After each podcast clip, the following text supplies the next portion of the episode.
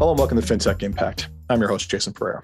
Today on the show, I have Dimitri Dadiomov, CEO of Modern Treasury. Modern Treasury is a payments architecture system that specifically focuses not just on payments, but also on payment automation. I brought him on the show to talk about how it is that they are basically differentiating themselves and automating payment automation within this space. And with that, here's my interview with Dimitri. Dimitri, thanks for taking the time today. Thank you. It's a pleasure to be here. So, Dimitri Dadiomov, tell us about Modern Treasury. Modern Treasury is a payment operation software company. We started the company in 2018 to really help companies that move money as a core part of their product or service automate this, integrate with the bank, and move money with confidence, knowing that everything can be reconciled, taken care of, books can be closed, and so on uh, safely and in a way that is easy to scale. And so, a lot of our companies that are using Modern Treasury today really are uh, somehow moving money as a core part of their product and using modern treasury to make it very simple and easy for their for their teams. So there's a lot of different functionality around automation you just mentioned. So we're going to come back and unpack all that. But before we start let's dive into what it is you were trying to accomplish in the first place like what was the origin of modern treasury so the origin of Modern Treasury really started in 2015 when my two co-founders, Matt and Sam, and myself really started working at LendingHome, an online mortgage company based in San Francisco. And as part of that, we had to send out wires to fund mortgages. We had to initiate ACH debits to collect the monthly payment.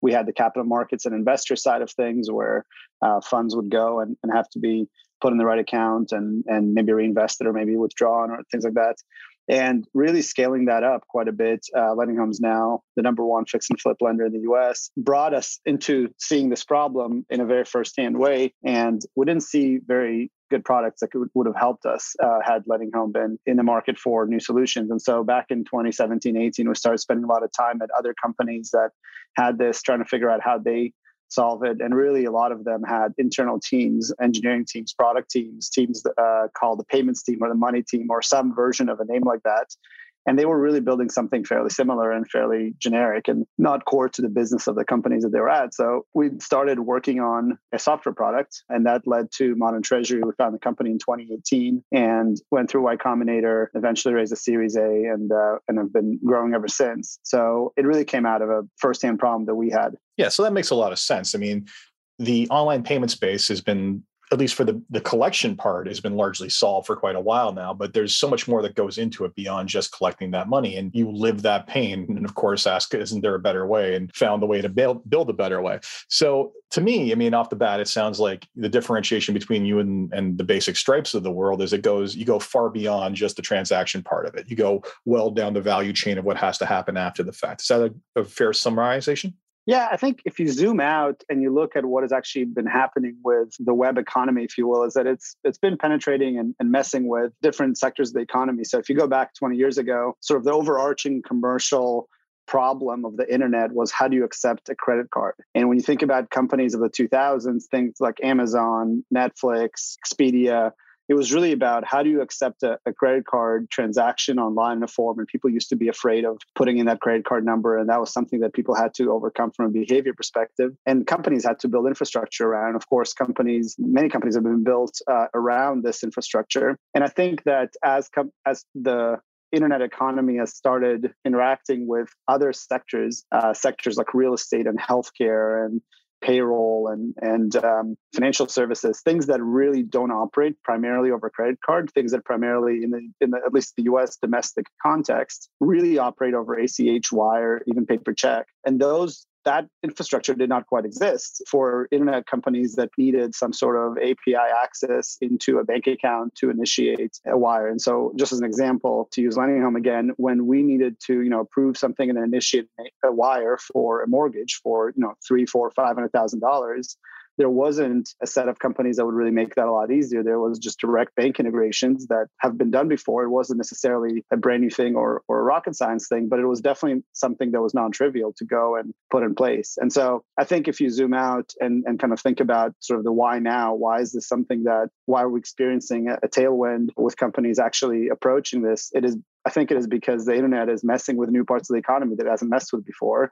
And as a lot of these companies building their product, really building ACH kind of infrastructure or wire infrastructure is not core to what they're trying to put in the market, like to bring into the world. And so as they go and pursue their sort of dent in the universe, to use a Steve Jobs word, this is just infrastructure. This is just something they have to get out of the way. And uh, we hope to provide that. That makes a lot of sense. I mean, you know, the initial problem with the internet, as you said before, was with the credit card perspective, it was more so I need to sell something, right? It was I'm selling access to something or subscriptions to something or physical products and you know to move that onto ongoing kind of relationships like you talked about with some of the sectors you talked about you know no one's going to put that on a credit card because frankly they're not going to want to pay the credit card fees of that. So the traditional methodologies for transferring money are definitely the preferential vehicle. However you're right you know no one wants to credit cards were solved everything else had to be solved and no one wants to have to worry about doing that while they're trying to build the widget that does something else. So um, makes a lot of sense so, talk to me about okay, the payment processing is one thing. So, you connected the ACH systems and all that, and the wires and physical checks, just painful, but sure. So, you, you get that part down. But talk to me about the downstream services that you provide as part of, of what you do beyond the transaction. Yeah, absolutely. So, the making the transaction happen is the first problem companies encounter as they or teams encounter as they build a product but then if it works then it actually creates a lot of other problems because if the company works if the product like takes off all of a sudden there are lots and lots of transactions that are now flying around and they need to be taken care of. And there's different teams that engage with that transaction set of data, if you will, after the fact. So there are people in customer service who might be answering a, a question. So think of some marketplace might get a phone call uh, or an email inquiry from a customer who says this payment didn't arrive on time, or I'm missing my payment, or it was for the wrong amount, or any of those types of questions. You know, what is the customer service rep on the phone actually looking at to ascertain whether that is correct, whether there's actually something that is a problem, whether there's a refund that needs to be made? They need to be able to log into something, and that something has to be connected to the bank infrastructure ultimately ultimately because you need to be able to know hey is this payment en route or is it failed somehow? Things like that are become uh, kind of a daily customer service problem for companies that operating at scale. Of course there's the finance part. There's sort of payment ops day-to-day problems around th- you know controllers who might want to like block or stop certain payments before they go out if they're uh, larger than a certain amount or if they're associated with a new product or, or what have you. And then there's more end of month, let's say finance and accounting type of questions that are really much more about how do I close the books? How do I make sure that I can have a good reporting for the company, for the investor base, et cetera. So there's lots of people who downstream from a payment happening interact with it. And historically, there has been many different systems that uh, people interface with. So obviously there is things like you know some sort of excel or google sheets or, or what have you that might be the the day-to-day thing that some companies might operate out of there's the bank portal that has things and oftentimes in, in PDFs and other other formats that are difficult to kind of access and, and reconcile and connect. And then of course there's ERP systems, there's uh, QuickBooks and NetSuite and accounting systems, there's customer service systems. So all of these things become uh, pretty siloed. And a big part of making this easy is really to hold on to the context of a payment from the moment that it started or is initiated all the way through to its uh, final resting place in the general ledger. And there's really different product experiences and workflows that need to happen there. Yeah, I think it's really for anyone who doesn't live through it, it's really difficult to to kind of wrap their head around just the explosion and, scale that is. I mean, for for small companies, processing payment reconciliation within QuickBooks or or Xero, no big deal, right? You get that accounting feed and and you basically match things and you hit okay. But you know, if you're processing several hundred transactions per day, on you know multiple ongoing projects for instance or multiple ongoing cases. And as you said you know you have your controls over over amounts that come in and you have your data that's coming in from set statements which mm-hmm. is you know pdf data that needs to then be scrubbed that needs that needs to then be converted to mm-hmm. then be reconciled there's a reason why entire accounting departments exist and it's it's this heavy lifting of work. So talk to me about these specific verticals in the marketplace that you seem to be getting a lot of traction in. Yeah we as a product we're pretty horizontal so we really are not focused on a specific vertical necessarily but uh, there are certain verticals in the economy that just need this more. And so you can think about you can think of almost think of them as the industries that are more paper based tend to be more ach wire uh, reliant. And so companies that are innovating in things like real estate, whether it's paying out agent fees, title and escrow, buying homes, property management, collecting rent, things like that are a big sector for us. I think one version of that is also all things around financial services and asset management, where again, there's a lot of wires coming in and out, deposits, withdrawals, book transfers, internal transfers as investments happen. And this can be either funds, it can be fund custodians, it can be automated stock purchasing, you know, crypto, things like that. Again, there's a lot of fiat transactions in every crypto exchange as people deposit and withdraw. And then in the US context, healthcare is another big one where healthcare insurance tends to be not something you pay for with credit cards. So there's a lot of both internal, you know, reserve accounts, people kind of separating your dental contribution from your medical contribution, things like that and then eventually uh, sending that out to to the to the doctor. So they're pretty large industries. Payroll is another one that is moving massive amounts of money and needs automation, needs good reconciliation, needs to be able to keep track of contributions to different pension schemes and tax agencies and, and things like that. So whenever we see sort of a complicated spaghetti diagram, that starts suggesting that there's a really need for some some automation and some tracking. No, it's funny. Could you have named? Was there any highly regulated industry you missed out of curiosity? I think you missed. I think you missed defense, right? Like that. That's a lot. Those, those automotive, automotive. Like you thought, you named some, you know, some really heavily regulated industries right there. And so, which begs the question of, of how much of a role do you play in their compliance, or is that something handled by the other systems once the payment's been processed? So we're a software product. We're not in the flow of funds. And so every one of our customers has a bank that they choose to work with, and we support a, a, a large number of banks.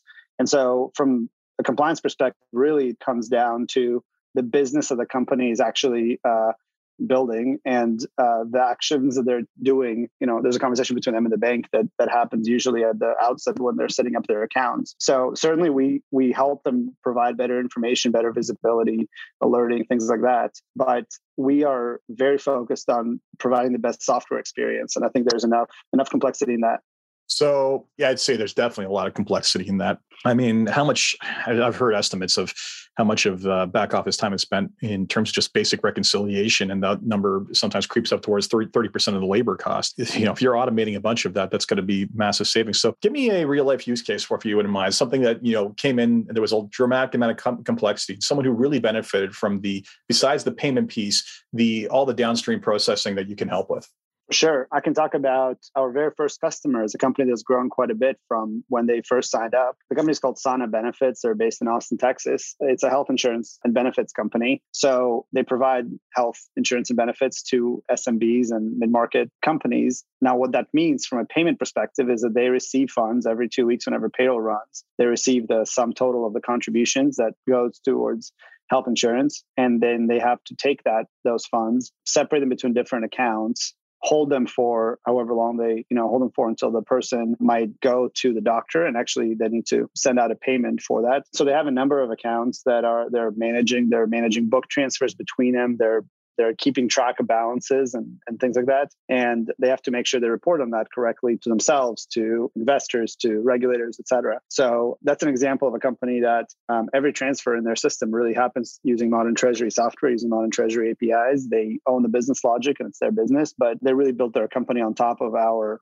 product. And so it's very very exciting to watch them grow and prosper and not have to build a whole department as you mentioned that is focused on reconciliation because the software sort of does that for them. And uh, they can just go focus on the stuff that is that's really core to their business. Yeah i mean the speed at which they can grow is substantially greater because they're not having to build that entire that entire department. I mean, that's one of the great things about all so many of these service technologies that we see for businesses is that the number of people that it would have taken to do all this stuff allows us to move so much faster in the startup realm. So works great. So talk to me. Uh, this is where you are today. Talk to me about where you see this going. What's on the roadmap for areas that you feel you can innovate in the space? Yeah, there's a lot of places that we can innovate in the space. I think our challenge is really uh, how do we remain focused and make sure that we're delivering the kind of uh, product and service uh, that our customers really uh, want and expect. So I think there is a big part of true productivity that I think we almost sometimes uh, lose now because there's so much software that we're using, but there's areas where it hasn't really been touched by software in some ways. And I think this is one of them. So there's a lot of ways that we can deliver much better experiences. I think it starts from how does a company actually engage and open and get started with bank accounts that kind of power their business. And there's a lot of compliance things, as you mentioned. You know, there's a lot of bank decisions that they make that live with them for a long time, and we can help them really get started easily with that.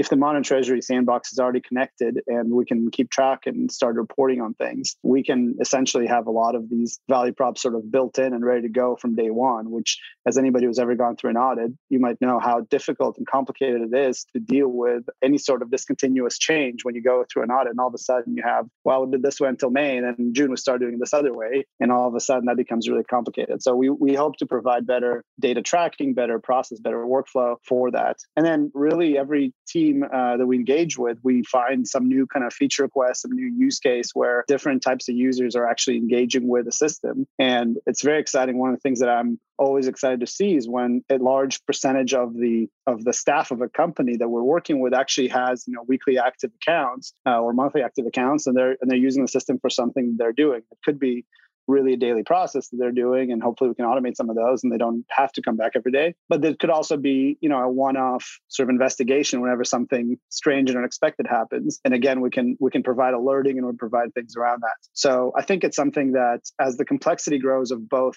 bank connections that we support uh, as we go more international as we get into more payment types and things like that the true you know information science problem becomes in some ways more interesting but obviously operating that at, at large scale um, has its own challenges. So what i think is really exciting is that we can hopefully one day get to a point where you can start a business and similar to aws meaning that you don't have to think about a lot of the kind of how does the data center actually work and how do you cool your servers and all these things that people used to actually think about and now you don't have to think about there's a version of that in the financial uh, kind of realm of things that people really shouldn't think about like how long does it take to reconcile an ach is not something that actually helps you run a health insurance company but it's a very central question to to flows of funds and things like that.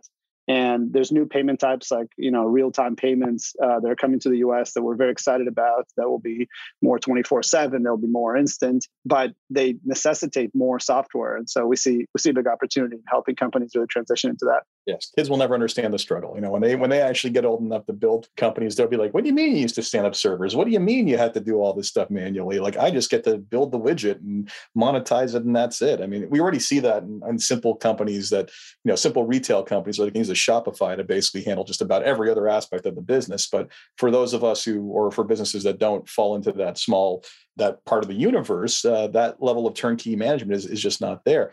But going back to your comment about seeing people log in on a regular basis, so you're telling me that you know your your customer support people or your your customer success people will basically call up your vendors and be like, "So I noticed you're logging in a lot. What's wrong?"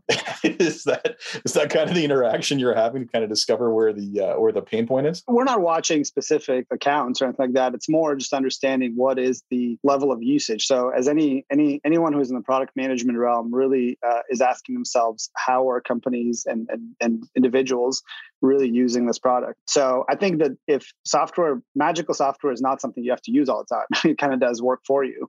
So i don't know if the kpi really should be hey we got you to you know sign in every single day for eight hours. Like that that probably does not mean that our product is that great. But at the same time i think there is uh, there is a signal there which is hey that people are finding it useful maybe some of those problems that they're coming to you with can be resolved in a faster way but they do find it useful. They do find it the place to be where where a lot of the information lives uh, and i think that's really important and that's kind of square one. Yeah i mean it's uh, it's an interesting way of thinking that you have to basically work to make your software not touched but frankly when it comes to infrastructure plays which is essentially what you are that's sort of that's exactly what we want. We, we, want people to not worry about about how the pipes get uh, water from point A to point B. So that makes a lot of sense.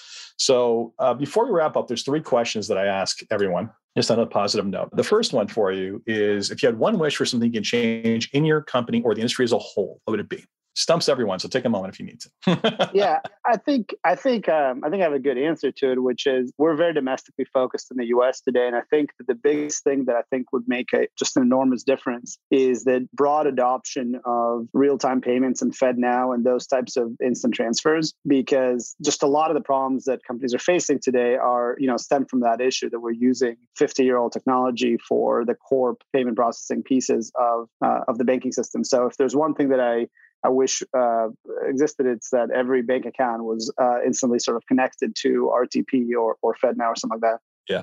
Open banking is a popular topic on this podcast and a point of contention. But yes, real time payments, it is, it never ceases to amaze me or, or frustrate anyone that anytime you get told you need to wait X number of days for something to clear, you're just like, what year is this? I mean, I can go on Amazon now and have almost anything delivered, you know, same day. Yet meanwhile, you're taking me, you tell me you need to wait five business days to process this transaction and certain transactions don't process over weekends because those servers those cobol servers don't work on weekends like it's just it's it's laughable laughably preposterous and i often say that i'm pretty sure the people 50 years ago who programmed this stuff never dreamt that we would be working on it still. And actually, I think we're being generous. I think we're we should probably be saying 60 to 70 years now, but it is what it is. Uh, common refrain: open banking and real time payments. Second uh, question for you is: What's been the biggest challenge in the company to where it is today? You know, I think starting an infrastructure company. This is not specifically financial any uh, infrastructure, but just in general. I think any infrastructure product is something that, by definition, is very critical to some to a company's operations. And so, when you have something that is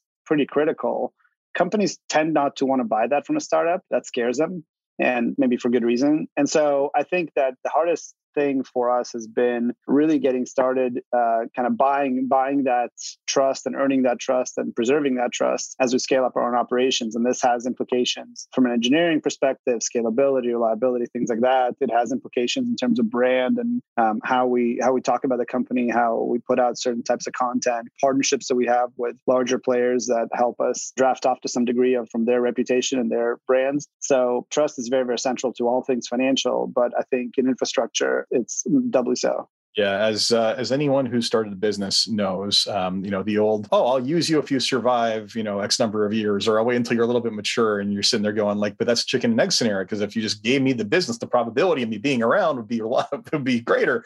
It's uh, yeah, it's uh, but I would say I got to think you're right. In, in the infrastructure space, it's got to be just infinitely more important to people, given the fact that like you know you're gonna this is not something you want to think about. You want to set it up once and leave it be. So, last question for you, and that is what is it that gets you up in the morning and it keeps you excited to keep on fighting the good fight?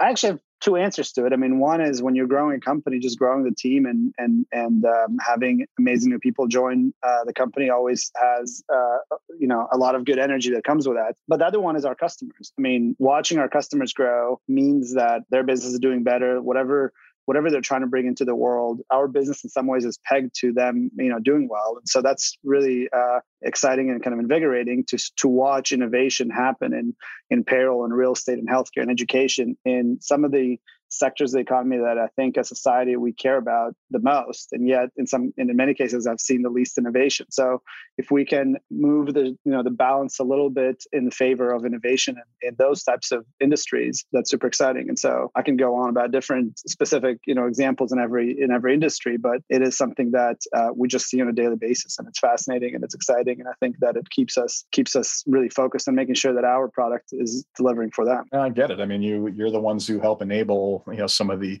more revolutionary vendors out there to to do what it is they do. So uh, infrastructure is not something that basically gets uh, praises sung about it necessarily, but it's definitely something that if it's not there working, you notice it very quickly. So yeah, excellent. So Dimitri, I want to thank you for taking the time today. Really appreciate it. And uh, anyone who's looking for this kind of service in the U.S., I highly encourage you to check it out. Thank you. Thanks so much. Thanks for having me.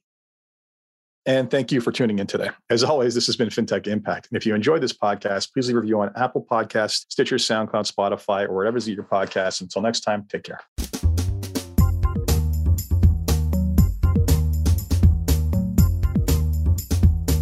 This podcast was brought to you by Woodgate Financial, an award winning financial planning firm catering to high net worth individuals and their families. To learn more, go to woodgate.com. You can subscribe to this podcast on iTunes, Stitcher, and Google Play, or find more episodes at jasonpereira.ca.